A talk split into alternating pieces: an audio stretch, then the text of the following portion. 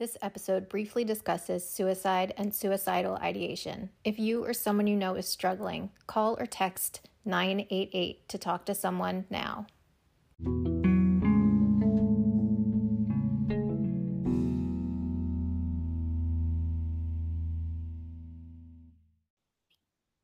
running is running, sure, but it is different. Yeah, The I mean, what I what I'm hearing is that trail runners are better than road runners. Well, That's obviously, what I hear you saying. I mean, yeah, like you did the groups with the you know the the regular race road runners, but then you met the trail runners and you were like, no, these are my people. yeah. What's the big idea? This show includes references to information published on trailrunnermag.com and vaclaimsinsider.com. Links to the specific articles, as well as how to connect with our guests, will be provided in the show notes. Hey, everybody, this is Nikki Tamburino, aka One Classy Mother Runner on Instagram, and you're listening to the Maybe Running Will Help podcast, the show that explores the why of running for people who love to run. Today, we're talking about Bigger Than the Trail with Charles Starkey and Adam Delsman, two ambassadors who have also benefited from the services offered by the organization. We'll discuss everything there is to know about Bigger Than the Trail's mission and explore how running can and is helping those who struggle with mental health. Thanks for joining. Now, let's get started. Throughout the show today, I'll be alternating clips from my conversations with our guests and providing commentary from my own research. I hope you enjoy the unique structure of the show. As always, I'm honored to have the opportunity to share the following information with you and support our guests through this listening community. At this time, I'm going to ask that you fasten your seatbelts.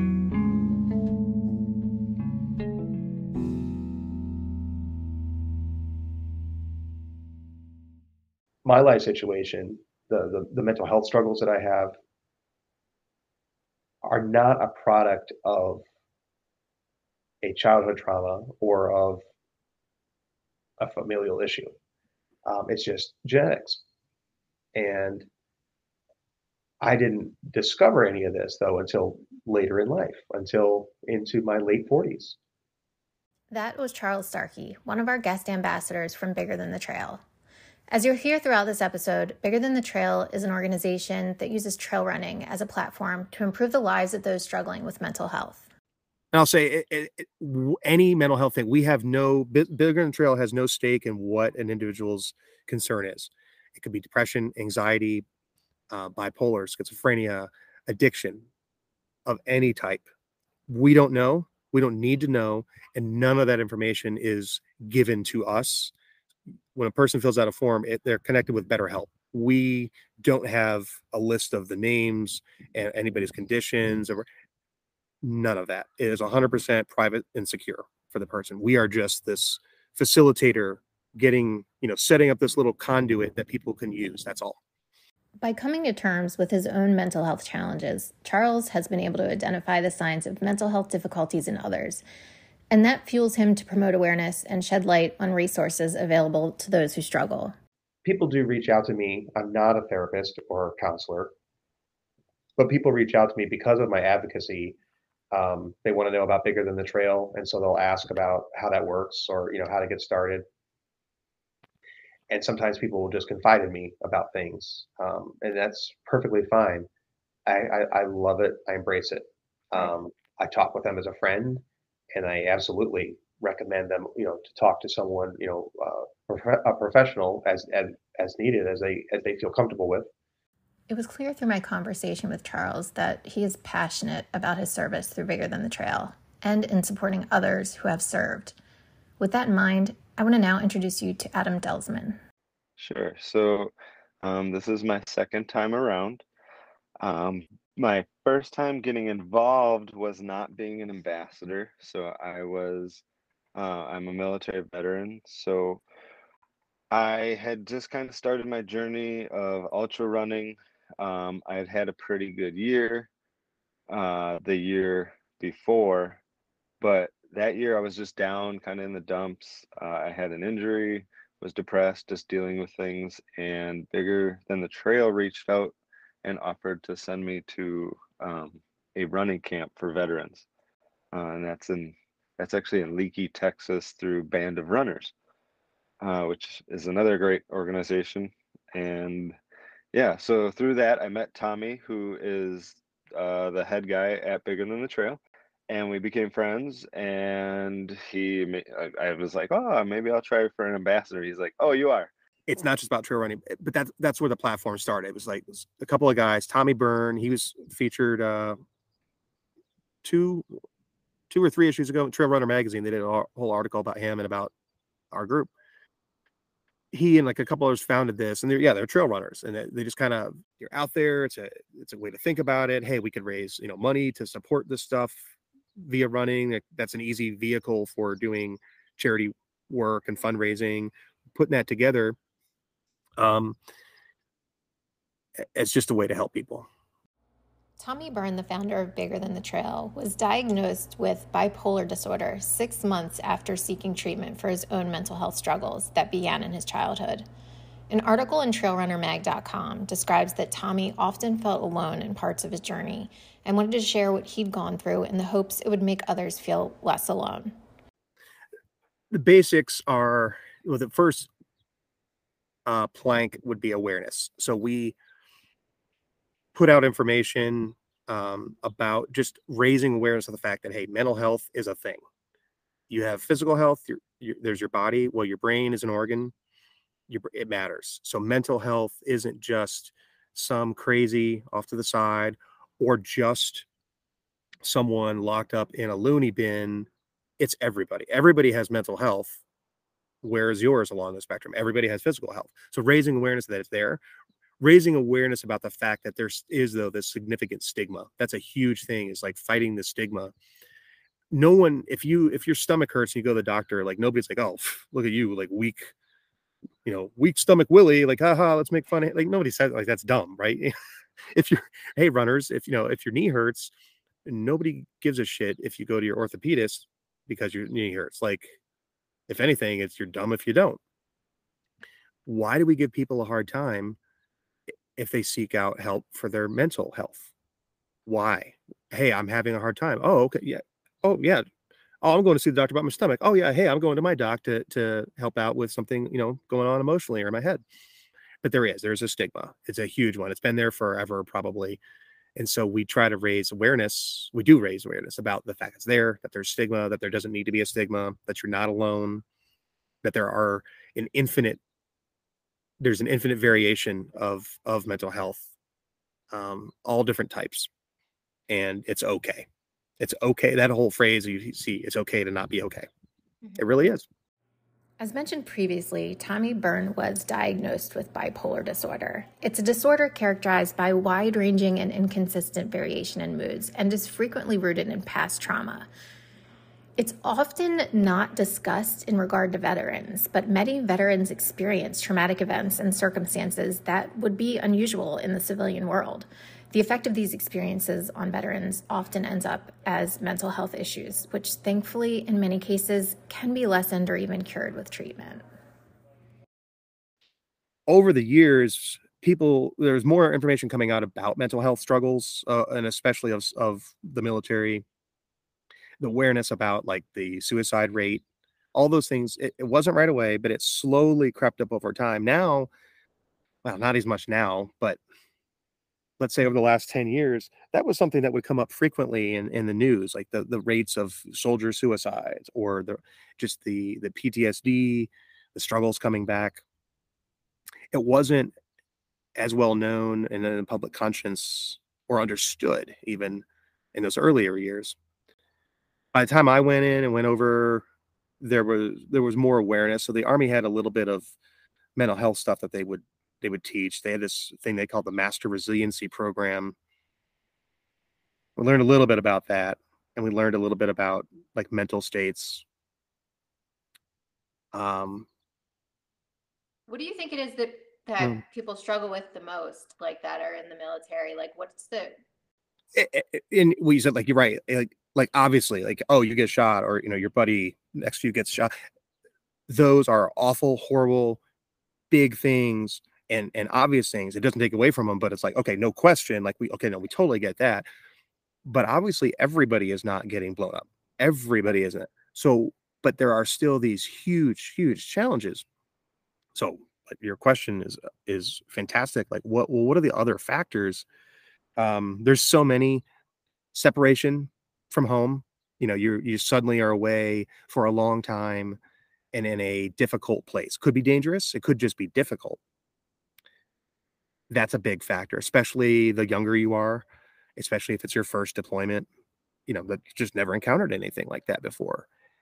Um, and there's just there is a life difference between you know a, a 21 year old 20 i mean think about it they go in 17 18 19 so you're could be that age but let's say on average 20 22 you don't have a lot of life experience that's different than somebody like myself i went over you know this kind of deployment for the first time and i was i don't know older 39 uh but I'd been around a little bit.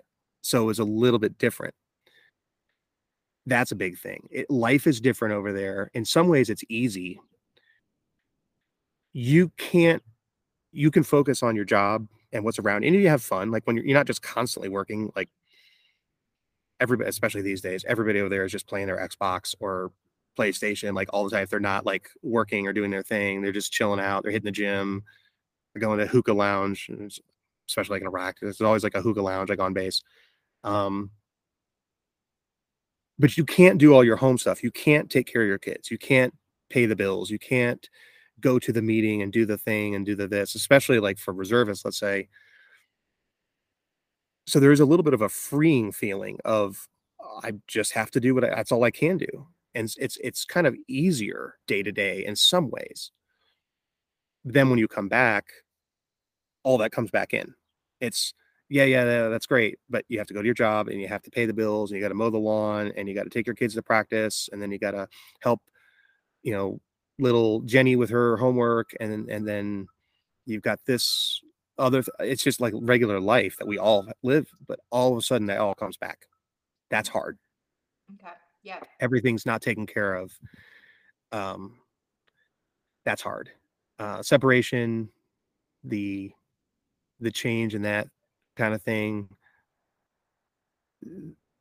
the per- sense of uh, and uh, like maybe the larger philosophical things would be like the the sense of purpose you know why are we there? What are we really doing? Okay i'm here for nine months and every day we're slaving away doing whatever you know maybe you're in the motor pool and you're just you know you're working on trucks all day long getting ready to go out and fixing them and cleaning them and doing inventory. Why am i even doing this? What the fuck is the purpose of this? After the first several years when we we weren't doing major combat operations anymore for years and years and years and years and years across both countries all this in, uh, training and engagement and advice, what are we even doing i'm not questioning it right this second but that's a thing that a lot of people have a hard time with and there may be a really good reason oh well here's what we're doing but it's not something that necessarily everybody is informed of and and and takes in. Why are we even here? What are we doing? It does get boring. It gets shitty. It's hot and it's cold. So weird conditions. Eh, eh, all those factors, combination of those. Maybe you have family trouble with a spouse, with a child, with a parent. There's a lot of strain in military relationships. Um, that could be tough for a lot of people, active and reserve. So I think I don't know those and probably a thousand other factors. I had some personal difficulties there, like right at the end, some things that made it hard when I got back. And I will say I came back and I struggled a little bit. Um, I didn't get blown up. I didn't have all that, of course, but I had my own transition problems coming back, and it wasn't immediately.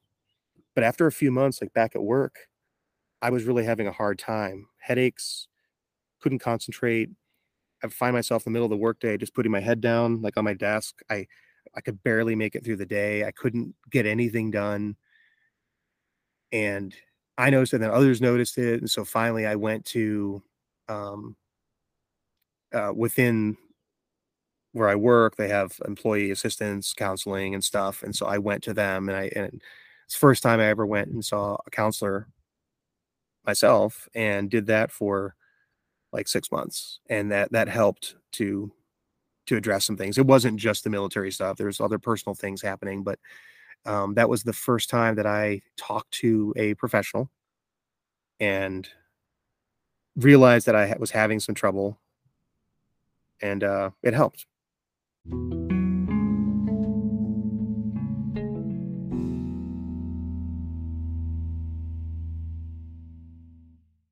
So you're a veteran and you came out of the army when? In 2013, I got done with a four and a half year uh, time in service. So in, I graduated in 2009, and in 2009, I immediately got on a bus, went to Milwaukee, and then shipped out to uh, boot camp. So it was pretty, pretty instantaneous. I didn't really waste any time. Okay. And what was your drive to go into the army? Ooh, um, uh, I guess the escape, adventure, um, but the more I unpack it, the more I realize I was kind of looking for a means to an end. I didn't really want to live, but I didn't want to kill myself either. Uh, I Mm. thought if I died a warrior, that would make my family proud, rather than being a shameful suicide. I could die that way. Uh, so I joined, and I purposely went a route where I was like, I'm going to war. Let's go fight. Uh, and so that's what I did. Was that helpful for you? Did things change uh, with that structure and kind of, or did you come back and kind of just, Um, yeah, I, yeah, it definitely, I would say when I was in the service, I never really felt depressed or anything. Um, but that's because I fit in good there. Like, not really great with uh, emotions and stuff. So, like, I mean, I was there for three weeks and I walked in on a suicide attempt and like, I don't know, it just didn't really faze me and everybody else was all grossed out and like, so I, I knew I fit in. And then Mhm. when I got, um, I was a personal security guard. So then I really fit in because like then I had to be like top of the class, like top of the food chain, which I was a good runner then. I was working out all the time. Um, and I didn't care. Like I, I, I was perfectly fine catching a bullet. So it, it was the perfect job for me, honestly. have you struggled with depression for a long time then? Um, more than likely, I just didn't recognize it until much later on in life that um I was kind of dealing with things that were beyond what I could deal with alone.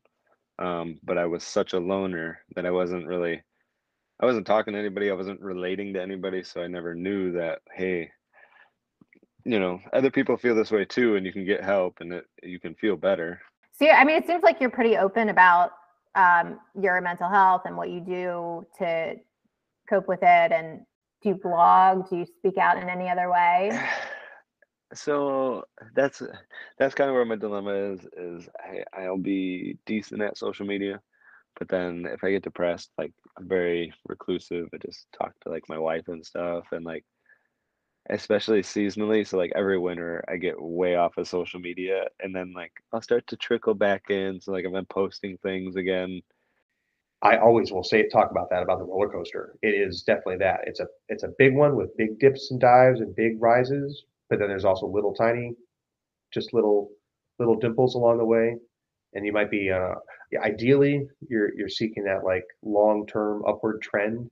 But yeah, there's dips and dives all the time, and I have them myself. I'll be riding on a high, and then out of nowhere, without really much of an external cause at all, I'll have an emotional plummet. It just happens sometimes out of my particular set of challenges, I'll Mhm. have an emotional plummet and I gotta pull myself out of that.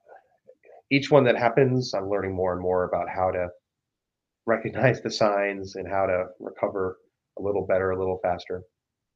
But it's, you know, it's hard. It's definitely hard.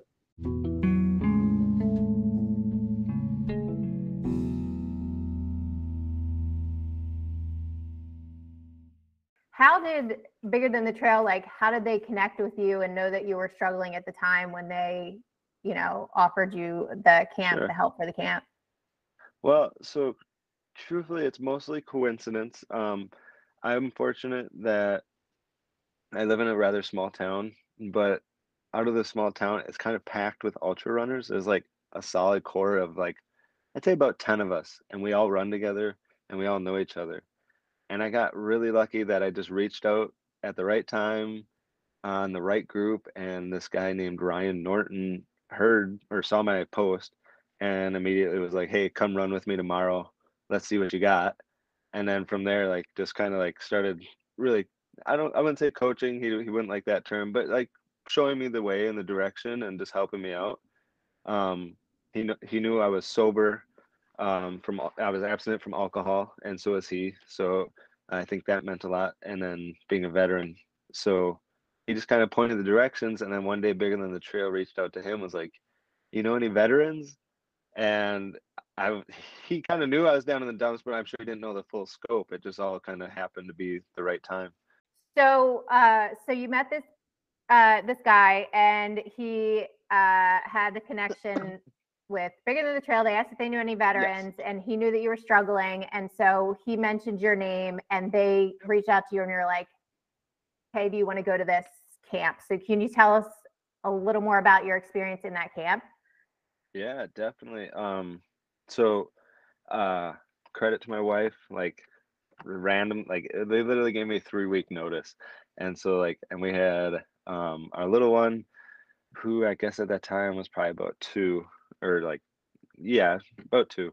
And um so I go down to Texas, bigger than the trail, paid for the flight and the camp expense. And um yeah, I mean I've made absolutely some of my best friends in life through that camp. Um, people that all, I don't know, I can't explain the connection. It's just like, it's not even that misery connection. It's an instant connection where like I just know that person knows what I'm thinking and that Mhm. he knows like it's just so strange. Um and then not only that, like that that was fortunate that I had that connection with people, but then to be around other veterans and just to kind of I don't know, relate. Like it was so cool. There was no cell phones like service at all. So nobody was on a phone. Everybody was just talking and just like letting it out a bit. And then there was amazing runners like Scotty Mills, who's run Western States.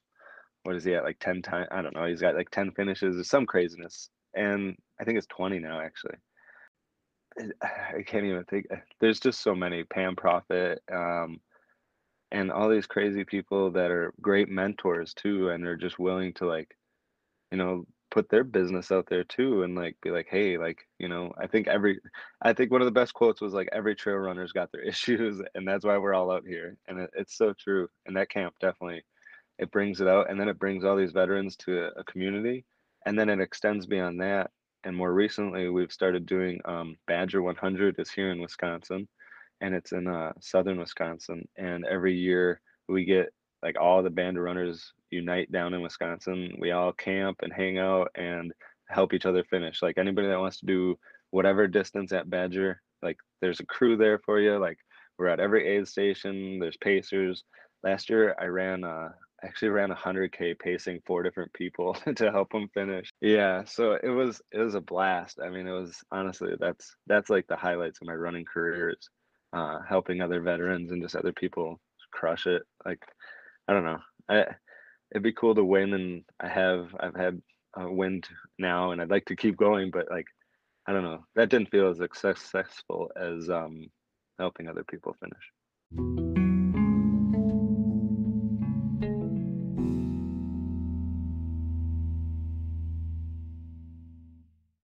I am late to everything in life.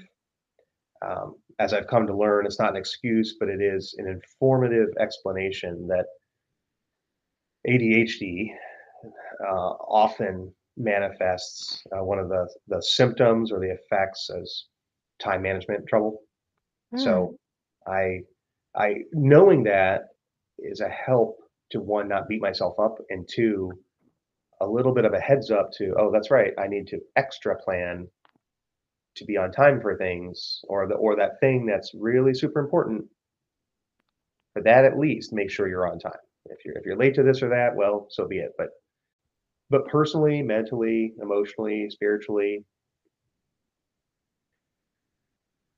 it was learning that I can be out there mostly alone and I can do fine but then how I choose to draw strength from others as well. You know those people you meet on the trail the aid station um, friends and all that they did for me. I spend time alone and i've I, that has been me alone in the dark a lot in my life and that's that phrase could be interpreted literally and and also figuratively and figuratively in multiple ways. Um, I'm still there sometimes, a lot of Mhm. times, but I'm also with people, and it's been a it's been a journey in a positive direction over time. The the curve is going up uh, on the the x and y axis. The curve is it is curving upward um, in my life with these things, and running is such a huge part of that. As a Marine Corps veteran, Charles is drawn to the sport of running by the same things that united him with his fellow service members. Yeah, and you had said um, in something that I read that uh, what drew you to running were like the same things that um, united you with like other service people. And I'm just reading like literally off of what I wrote down, but like adversity, camaraderie, and a sense of accomplishment, like all that stuff was similar. Um, mm-hmm. and yeah, It, it it- it is like whether you know whatever it is. If you're going out on like a let's say like a couple mile training run, or you're doing a big race, or you're doing some different kind of like, hey, we're gonna go do a trail run for the first time, or a trail race, or in a new place. Like, oh, I run trail all the time, but oh my god, like here I'm in Utah, you know, like something different. That there's an adversity. And then if you're running with other people, yeah, there's a there's a camaraderie. You're just you're all out there together, and not that you're running side by side the whole time, but you're doing the event. You know, you all catch up at the end when everybody finishes from whatever your little group might be, and there's instant just feel uh, as soon as you cross the finish line there's instant gratification. You just say okay it's done. You you have now officially just accomplished something. Yeah. and then everybody comes in and you talk you talk to the friends like you all just got through something that was really hard. So you've accomplished it you, you did it together and and what you accomplished was something difficult in some way whatever the way it was. Uh, maybe you went out and we're just going to do a two mile run but it's going to we're going to go fast or we're going to do hills during it or something right? Who knows? And some of my favorite times in the service mostly in the corps but we would be out on some big training exercise big training operation I, and i think right away what comes to mind was one time we we're at okinawa but also like in 29 palms and we'd be out in the field for let's say a week and we're doing all kinds of who knows what crazy stuff. The coming back was a cool feeling and i was in a unit where we had these big light armored vehicles these big eight wheel armor vehicles uh, they're not tanks but they're they're wheel they have a big they have a big turret a big gun. And I was a scout though like i wasn't a vehicle person but we were just in the back and we'd go out and we'd patrol for miles and hours and whatever but we'd be popped up like there, there's hatches on the back so you could like stand up and be like popped out like a I'm trying to describe i don't know like convertible or like the back of a pickup truck imagine where people are just like hanging out. Coming back from a training op you're tired you've been out there for a week you're dirty you stink uh but that feeling of like riding back and like riding back into base was really cool. You just did something hard, you did it together, and you finished it. Yeah. So a, a hard run or just a run can be like that too. were you running before the military? Like, was that something that you did, or was it? Is that where it started? Not not much. I, I did I did track in high school, but I did sprints. Like I did the shortest you could do. It's like the Yeah. polar opposite of what Of what you do now? do now. Yeah, it's so yeah. Bizarre. I did the 100 meter, 200, like the 200 I would do if I had to because it was long. Um, the 100 and like the 4 by 1 relay. I lo- and I love those. Um, and then I had to run a bit like in, in wrestling. We ran a lot like in high school level. Like nobody runs more than or well, frankly, we ran more than the cross country people did. Um, just because you needed that that endurance. Oh yeah, you need that endurance. It was huge. Um? But but I hated it. And then did uh track, but no, running like wasn't a thing. I joined the corps and like all of a sudden, oh yeah, by the way, we run a lot. Oh shit. Oh. So if I'd only known. what the hell? Yeah, they have the, their their physical fitness test is the longest of all the services. It's a three mile run, pull ups and sit ups. And yeah, so I'm like, three miles. Oh my God. And it was, yeah, I never was like into it ever. I would get through. I was a middle of the pack runner. I would do my three miles in like right around 20, 20, 30. And I was middle of the pack. Um, so there's a lot of guys like you had to get 18 minutes to get a perfect score. Um, and there's a bunch that did that, but like, yeah. I mean, I look back on it like, man, I was running pretty good back then, but I was middle of the packer.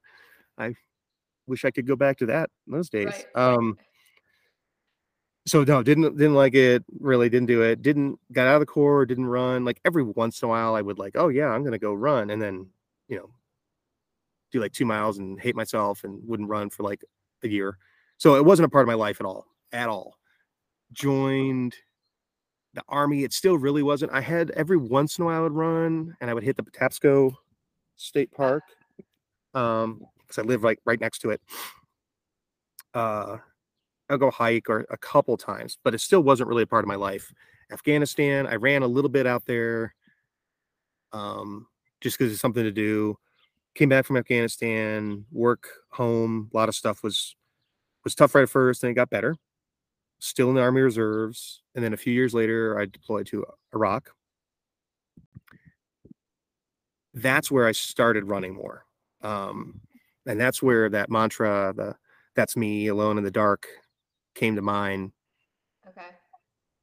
I was at a Rock was a completely different deployment for me.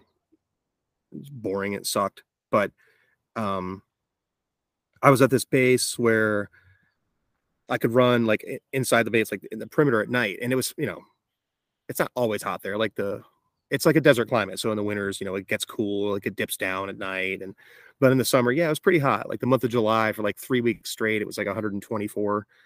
Um, so you'd run at night, I would, and you know, it dropped drop down to like 95 or 90, and it felt great. Jeez.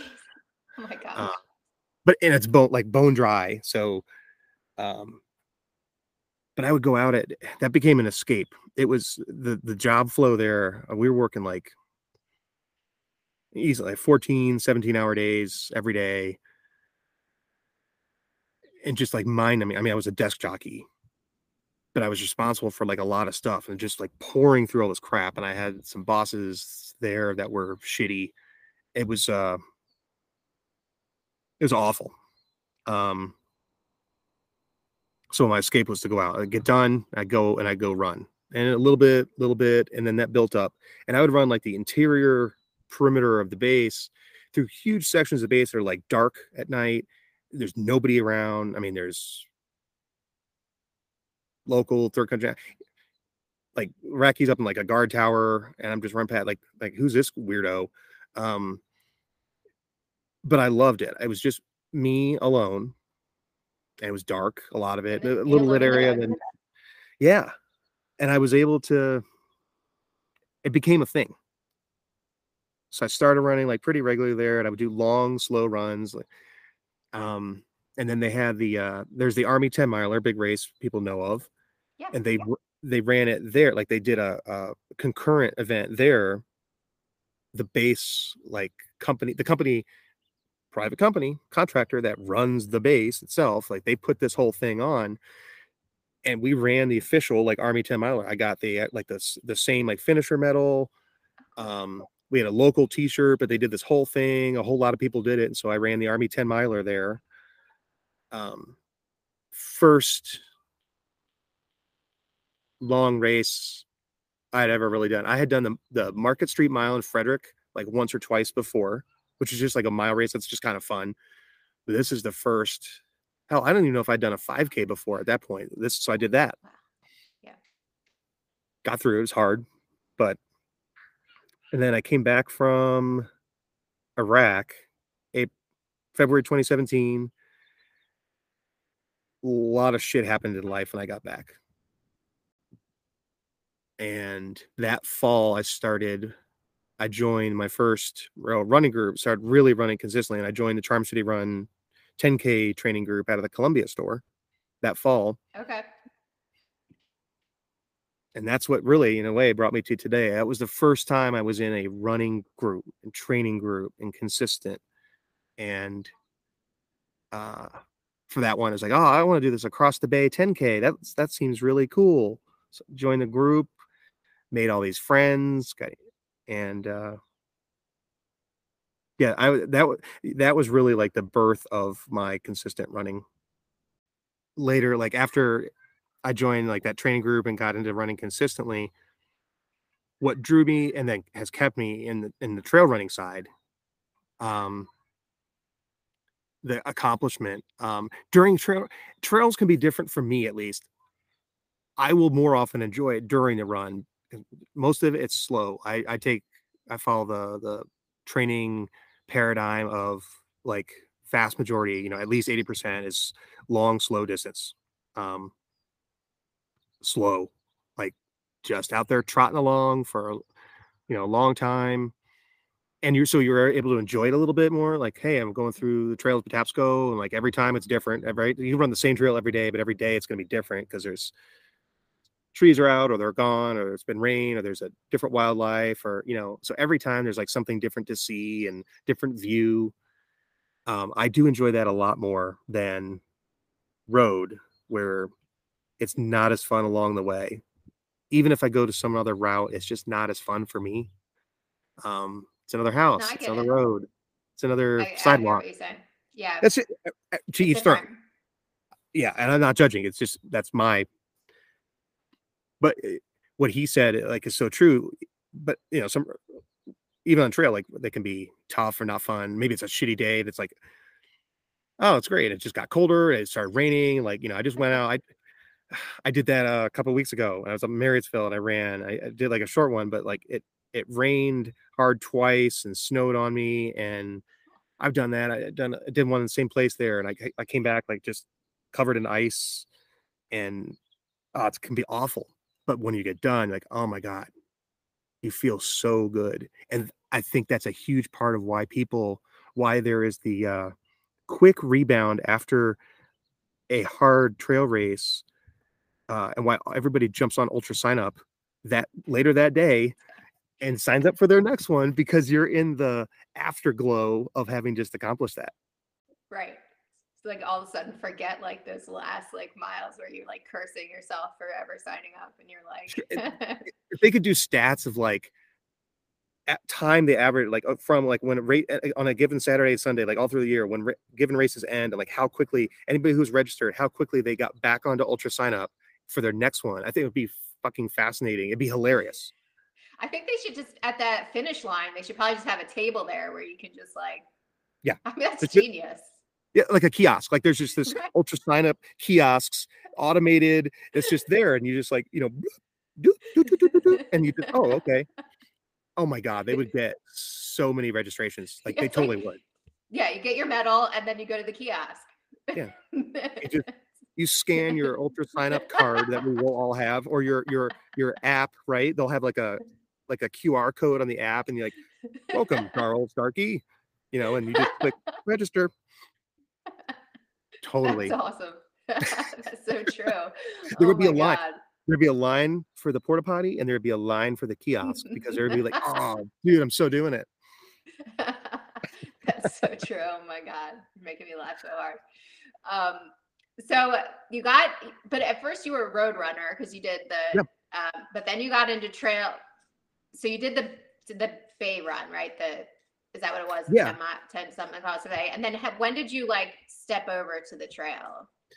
uh, I, I did row for a while like that year so that fall and then all through 2018 um i did a whole bunch i did like a lot of the all the area ones um let's see across the bay and then like right after that was the zacking run which is really fun zacking 10k uh amazing app like it's just fun just a stupid 10k you actually run through like the turf valley golf course. But then that's 10 uh, live music free pizza free beer free bloody marys cookies all this stuff it was it was really fun. So i did that one and some other like celtic maybe then and then uh the next year you know shamrock soul the, the, the b3 um i don't think i did it as the b3 that year. But then like charles street 12 that next fall or august a whole bunch of other ones um the cinco de cinco de miler because that was like the last year they had it a, a whole bunch of them all Cinco de Milo. what's that I like the Cinco de Milo. That's great. That's clever. That's- I probably shouldn't be that like impressed by that, but It- it's it's a Charm City one or Charm City Run race. It, uh, Okay. it was fun. Yeah. Tons of yeah, all kinds of road stuff. I think I would run on the trail every once in a while all through that year. And then in 2019, I continued to do more. I did a bu- still did a bunch of road. I did my first ever half marathon in 19, um, Canaan Valley, and then I did uh, Frederick half in 19. I think I did the B3 although I don't know if I did the Charles C. 12 again, but I, I did some of those and the Baltimore 10 I like all the like local area road races that like everybody does. But in 2019 early, Charm City did the out of the Columbia store, they did that like intro to trails group. And it was like end of January, like last weekend of January or something through March. And while I had run trails on my own, that was the first time formally, like getting out there with a bunch of people, um, and learning a little bit about what's different about running on trails and a little bit of trail culture. That's all it took. We got through that.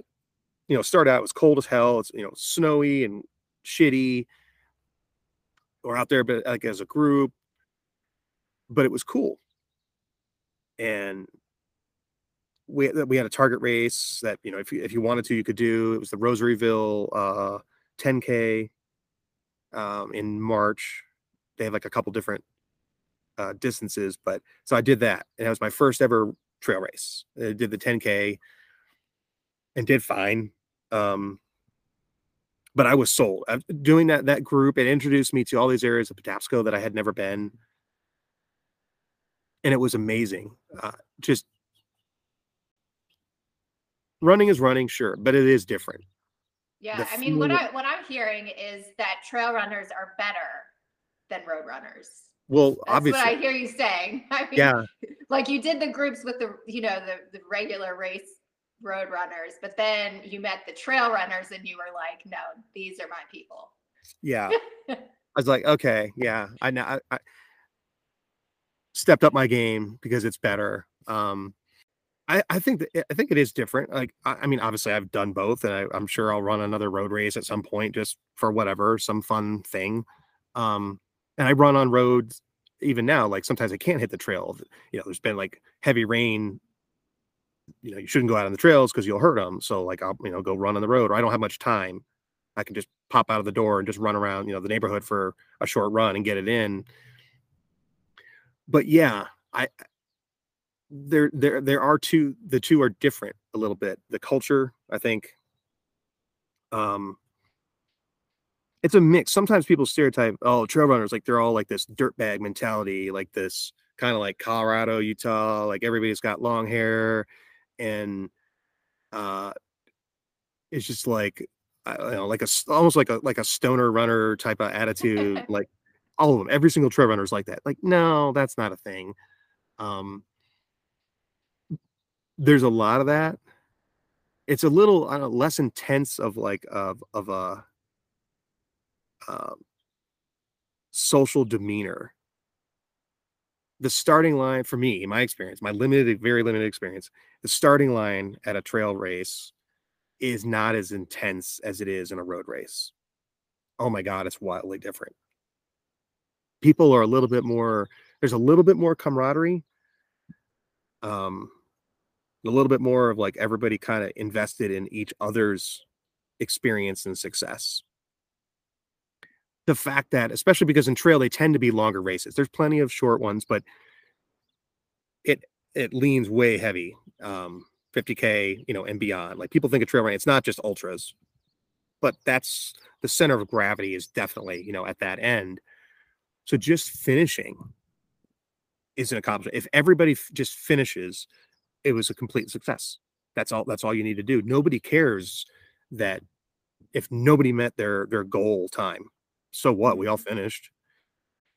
Um, like yeah, personally, you might be a little disappointed, or whatever, but still, just the fact that, that you finish is big, and and that changes the dynamic a little bit. It's a little. It is a little bit more like casual, low key stoner west coast kind of whatever thing there's a little bit of that in there um the fact of like the way the aid stations are, especially for an ultra. Like it's not, you know, a gel pack and a half cup of Gatorade. It's quesadillas and pickles and potatoes and Skittles and M and M's and Fireball and Mountain Dew and Coke and chips, as well as Gatorade and stuff. But like, and they're out there like having a blast and like, I mean, they're just chefs like dishing this stuff out and they themed aid stage like it's a party for the people that are supporting the race. It's a it's just a totally different vibe in a race. Dude, are you like is somebody sponsoring you right now to say this, like to sell ultra running, trail running right now? I feel like you're like the spokesperson for trail running. You've just sold, you've just sold it like so hard. It's like I'm I like I don't even want to run my next marathon now. Like I just I don't I mean that's it. It's, that's it's like how could you not want to do that? well, it, it's kind of like that. Like there's a lot. I'm not sponsored, but I'm I'm but I'm always looking, always interested. I'm open. Um, but I'm open. Uh hashtag hashtag start. Um that's what I, I love. It. Like so on Mara, but that's race. And there's a big difference between races and, of course, races and just training. And I think actually the difference is more stark. Funny use more stark in trail running than. I like how you did that. I see road. what you did there. what What do you mean? what? Um, they uh, out trail. So like just training runs. That's a difference too. I'm gonna go hit a trail. I'm gonna see wherever you live, in the you know in in the Maryland area, like pretty much always like in the woods, right? Um, you're gonna be in the woods. You're gonna be in like the fields, mountains here.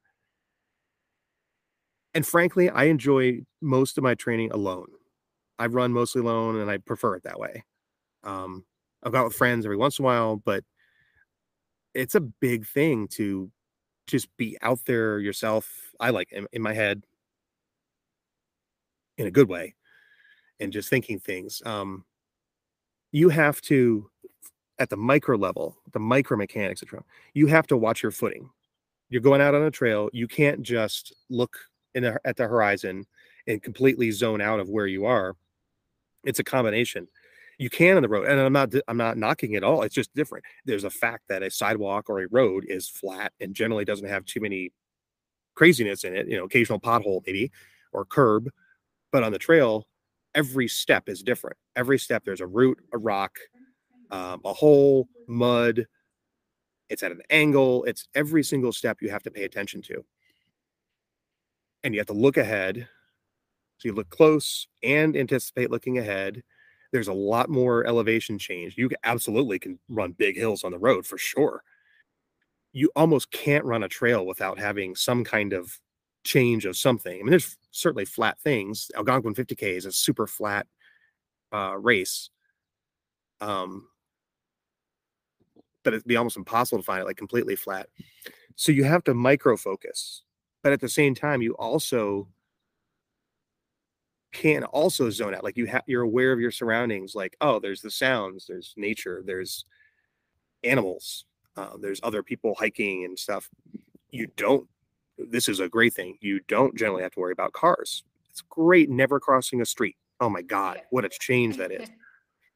Go out for two. Imagine like go out for two hours and never have to cross a road. Never have to watch for a car. Like that's amazing.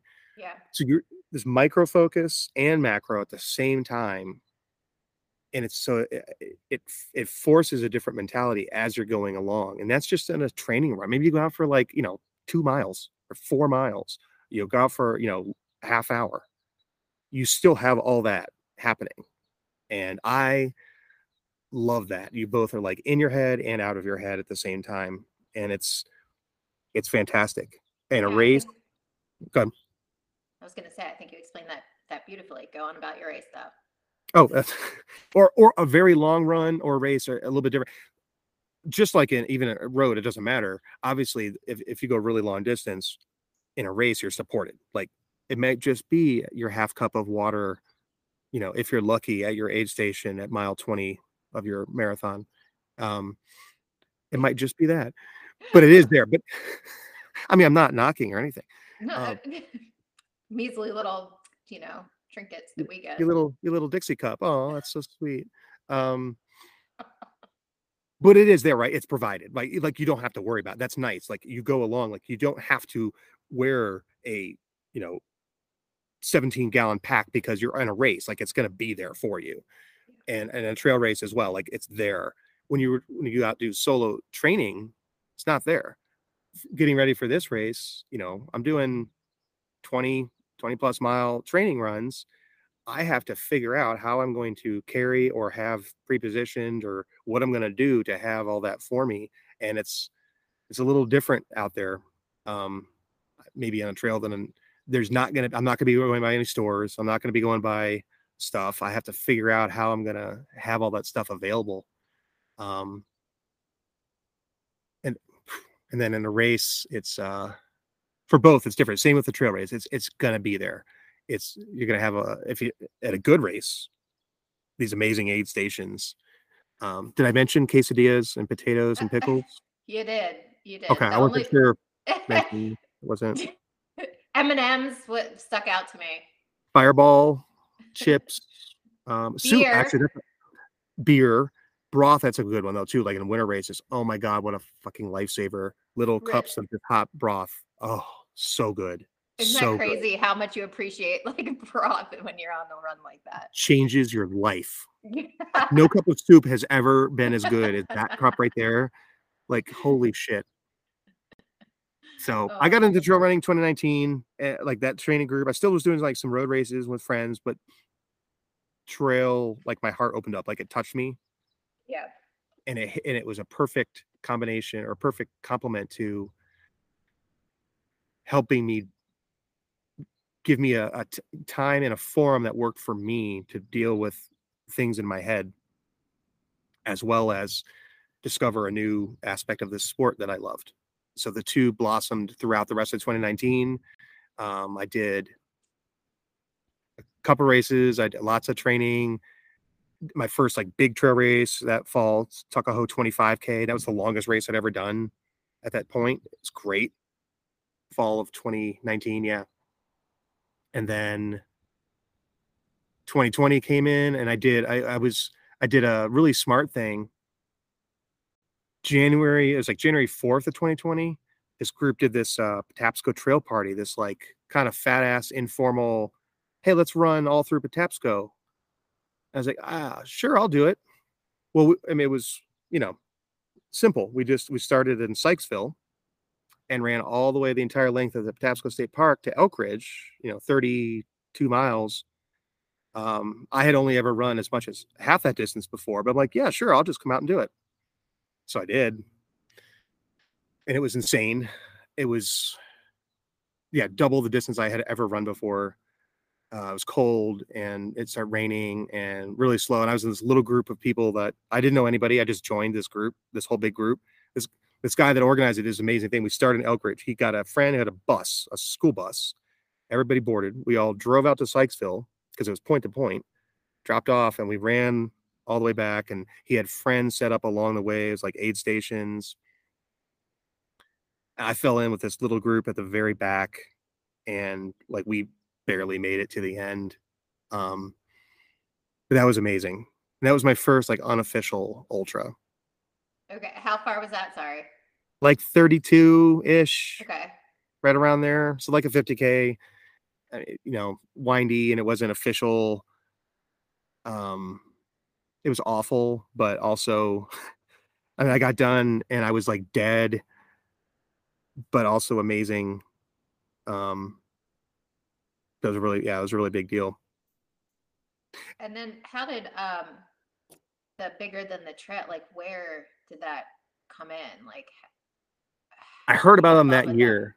Yeah, uh, 2020. So obviously some things changed in 2020 for the world. Um, I, that was in January, and then I signed up for the uh, Seneca 50k, Seneca Greenway Trail thing 50k in March. Um, so I was training, and I did Seneca in March, and it was like right after, like a week later, it was like everything started shutting down because of COVID. Um,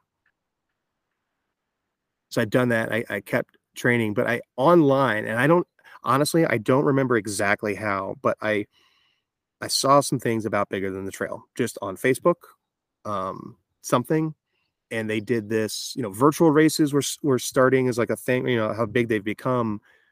They existed before, but oh my god, 2020 they uh, they broke out like huge because that's all you could do uh, for the most part. So in May 2020, they did B- bigger than the trail did this thing called the block party, and the idea was it was a virtual run race. Hey, most of us or a lot of you can't get out there and do something, so you can run around your own block. Like just do that. And it was just a fundraiser for mental health. And like do something simple as you want. Like, you know, just run around that. You, you know, you'll get a t-shirt and stuff, or hey, do more. And they like did a live stream all day long of some of the, like the core bigger than trail people. You could like live stream your your own stuff or send in pictures and stuff and they just kind of like hel- hosted this like central online live stream thing all day long for anybody that wanted to just dip in like a youtube channel and just run your race or don't do that at all and run your block run a 50k whatever you wanted to do and wear your bib or you know post about it and just supporting mental health. So i heard about them and that and i i did a run. I think I went out in Patapsco and did a did a run and I just started following them more and more online and reading about them and it it it just yeah hit me like this is really interesting stuff this is cool. Here's a group of people it's not just about running or about trail running that's where they started but here's a group of people that are trail runners promoting mental health awareness facilitating free mental health counseling. That's really cool. I, I like that.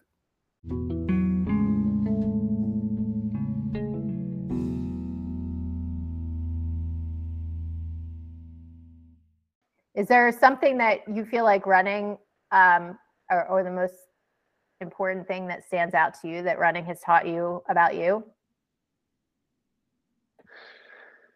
Um, Hmm. Yeah, there's a, so many, honestly. It's funny. So I guess for me, running is a lot of just like a limit. Like, what is my limit? And can I can I find it? Does it exist? Like, is everybody like you know? So, um, so 100 miles, I'm not done yet. I want to go further. But for me, what I've learned so far is that, yeah, you can really with the right amount of determination, like your mind can overdo so many things that your body can't. And um, yeah, I, it's the community is the thing I learned. I don't know, like I don't know how to explain it, but just that community is definitely what I learned. Um, I came into this kind of thinking like, oh, if I run a hundred miles, that'll be really cool, and people like that. People look at me different. Mm. And then like so in a weird way, I guess you could say I was looking for friends, like uh, hoping people would think I look cool or whatever. Um, and then I made so many friends in such a different way. So it fulfilled that need, but like in such a better way than I ever expected. That's what it taught me was like I had this void, I was looking to fill it, and I kind of did, but in a way better way. Like the community is what I was missing in life, and that's what it taught me was like I was missing something and I needed this. And uh, so I guess if you were to say something to somebody out there who was like struggling, like, do you have like what would your advice or like what words of hope would you give to somebody who you know goes through the kind of the same things you do like with the depression yeah. or like you know what how would how would you advise them to or talk to a friend and and be like you know what would you say to someone going through it yeah so you know um what would i say i would say that when you're in the hole, it's always hard to see. You know, it's dark and you're down in there, you're depressed, you're just I don't know. It's funny because as soon as the light shines, you notice all the hands that are reaching in to help you out.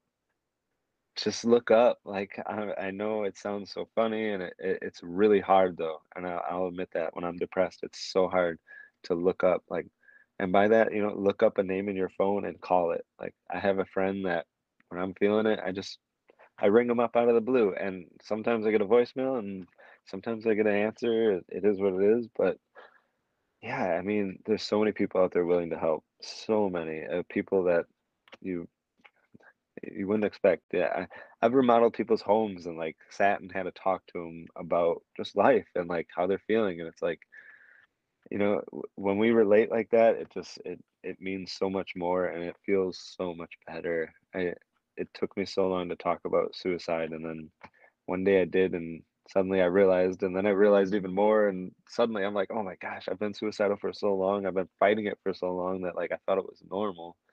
And then once I got rid of those thoughts and started like, it's like, oh, it is such a relief. I think that's why running 100 miles is easy because I'm not fighting those thoughts anymore. Like I'm like, oh, I can do anything now. I've been Right. that for so long. Like, um, just keep fighting. You can get through it, and there's people there to help.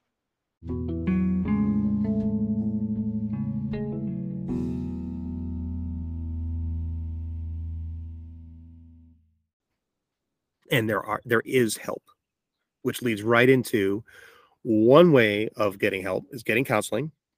Um, there's a lot of barriers to access for people. Money is a huge thing. That's the first thing. How, you know how do i afford it the state of i won't get political but the state of healthcare health insurance is difficult i'll say it that way in america a lot of people don't have insurance at all or theirs doesn't cover any kind of mental health services. Um, and that's getting past the stigma to even do it anyway. Or how do I get to a place? How do I, I will have to go to somewhere? Where where can I do that? And how do I do that during the workday? There's a lot of barriers to access. So we have an agreement with BetterHelp, which is a huge nationwide mental health services company, uh, counseling company. Like it's it's a, they're enormous. They're all over and we have an agreement with them where we raise funds and people are able to get connected with a mental health counselor for at least three months of free counseling and all done uh, remotely online which everybody's used to now because of the last two years anyway uh, th- these are great as awful as covid was for all those that have, have suffered and died and, and the families of all those if we can pull uh, we try to pull good things out of, of the bad and, and some of this you know, able to ability to do things remotely is a is a thread that we we pull out and we you know, can continue to run with that thread. It works for mental health counseling. Um, works in a lot of ways too because there's there's a way to avoid people can feel safer not walking into like a you know a shrink's office Mhm. they feel like that no i'm just home alone i'm just going to pop on to zoom and meet with my counselor so Bigger Than the Trail, we've we facilitate that. You go to the website and there's a, for, a very simple form fill out, like really quick. It's not a whole mental health form. It's your name and email and blah blah blah. Boom. You will get an email back, not necessarily like instantly, but soon, and you'll get connected with BetterHelp, and they'll set it up and pair you with a counselor, and you're on your way to a start with mental health counseling. Um, sessions uh, live you know video sessions um, texting messaging as well i don't have the stats here with me now but it has grown immensely but uh, already i think this month or last month uh, march we 79 was it 79 new people getting services on top of everything to begin with which is like fourfold what we had before but it's thousands of sessions and messages. Thousands and thousands. That's awesome. um, and over the course of the year like 10,000 tens of thousands of messages and sessions and hundreds and hundreds of people through it just in like last year alone. I, I wish i had the stats right handy. Um, so that's what we do. Is it just three months? Uh, it often can be um, extended and i mean quite often is. And three months doesn't mean all right you started april boom boom boom. It could be stretched out over time depending on what you and your counselor are doing. You know we meet today and maybe we don't meet again till you know end of may or june. So it's it's it's open it's flexible. The whole point is to get people started with it. Yeah. the tommy posted something like looked up some information he posted a little while back the apparently like the average time between when someone recognizes in themselves that they want to seek some mental health counseling and to when they actually do that first time is 10 years.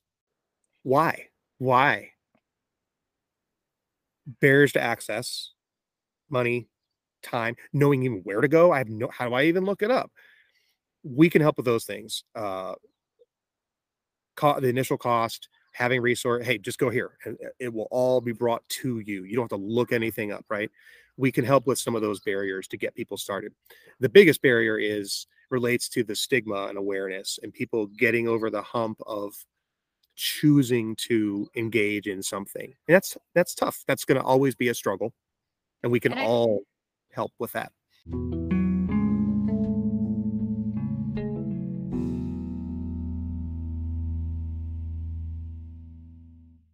Do you have a mantra or anything that you want to leave us with? Is there anything you, when things get tough, do Oh. you, is there something that you say to yourself? Okay, so I I actually so there's two of them. Um, my first one is it's a quote from uh, Mike Tyson when he was on Joe Rogan. Um, I think the second time, and it was just discipline is doing something you hate like you love it, and it's so true. Like I hear so many people say, "I hate running." It's like, yeah, I probably hated running at one point too, but then I learned to love it. Like I even I kind of remember when I was a teenager, like being like, "Oh, I love running," like not really loving it, but like just being like, you know what, like I'm gonna have to do it, and it keeps me in shape. So what's the big deal? Like it's doing that, and then the other one, I kind of want to look up real quick so I don't screw it up. It's um, it's a poem. I have it right here. So it is uh, "Do Not Go Gentle into That Good Night" by Dylan Thomas, and one of the stanzas in it, and I want to make sure I get that right, is yep.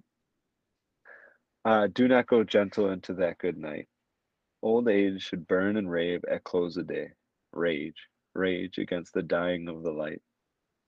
And I often say that to myself when I'm running because in my mind, I just want to do as much as I can before my time is gone. Like we get one existence here.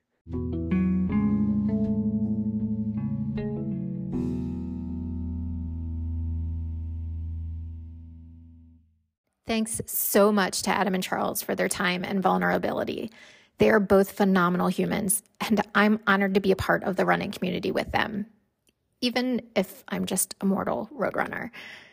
On behalf of the show and our listening community, thank you both for your service to our country and continued service in our community. If you want to connect with Adam or Charles and to support Bigger Than the Trail, please check out the show notes for links. You're like awesome to talk to. I had such a good time. I, I have you done podcasts before? You're like an amazing guest.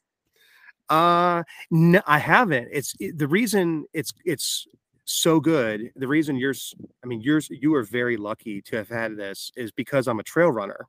See, Mm. and we're just better people. I, I may have to like schedule my interviews with trail runners going forward solely. Maybe I'll change the name of the show. Uh, maybe trail running will help. That money clip us now, the new now looks like whoa. We've been cleared for landing. Thanks for listening to the Maybe Running Will Help podcast. If you enjoyed this episode and you'd like to support the show, please remember to share it with others, post about it on social media, or leave a rating and review. To catch all the latest from me, you can follow me on Instagram at One Classy Mother Runner. And to keep up with the show, follow Maybe Running Will Help. This episode briefly discussed suicide and suicidal ideation. If you or someone you know is struggling, call or text 988 and talk to someone now.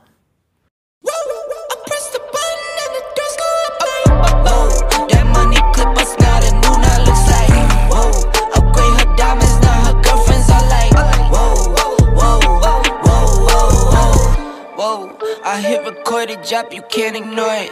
I'm transforming now these cars and planes, I'm always boarding. Just out touring down in Charlotte like I play for Hornets. When I'm performing, never boring, now you can't afford it.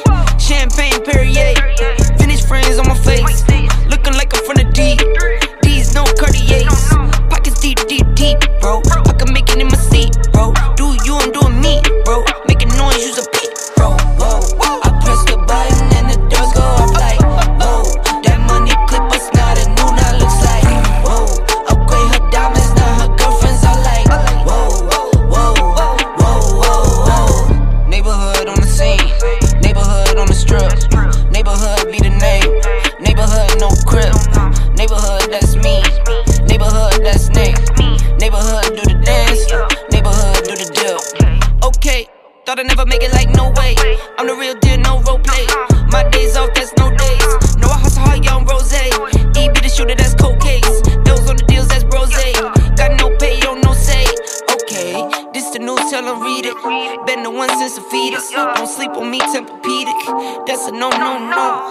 spending dope for no reason.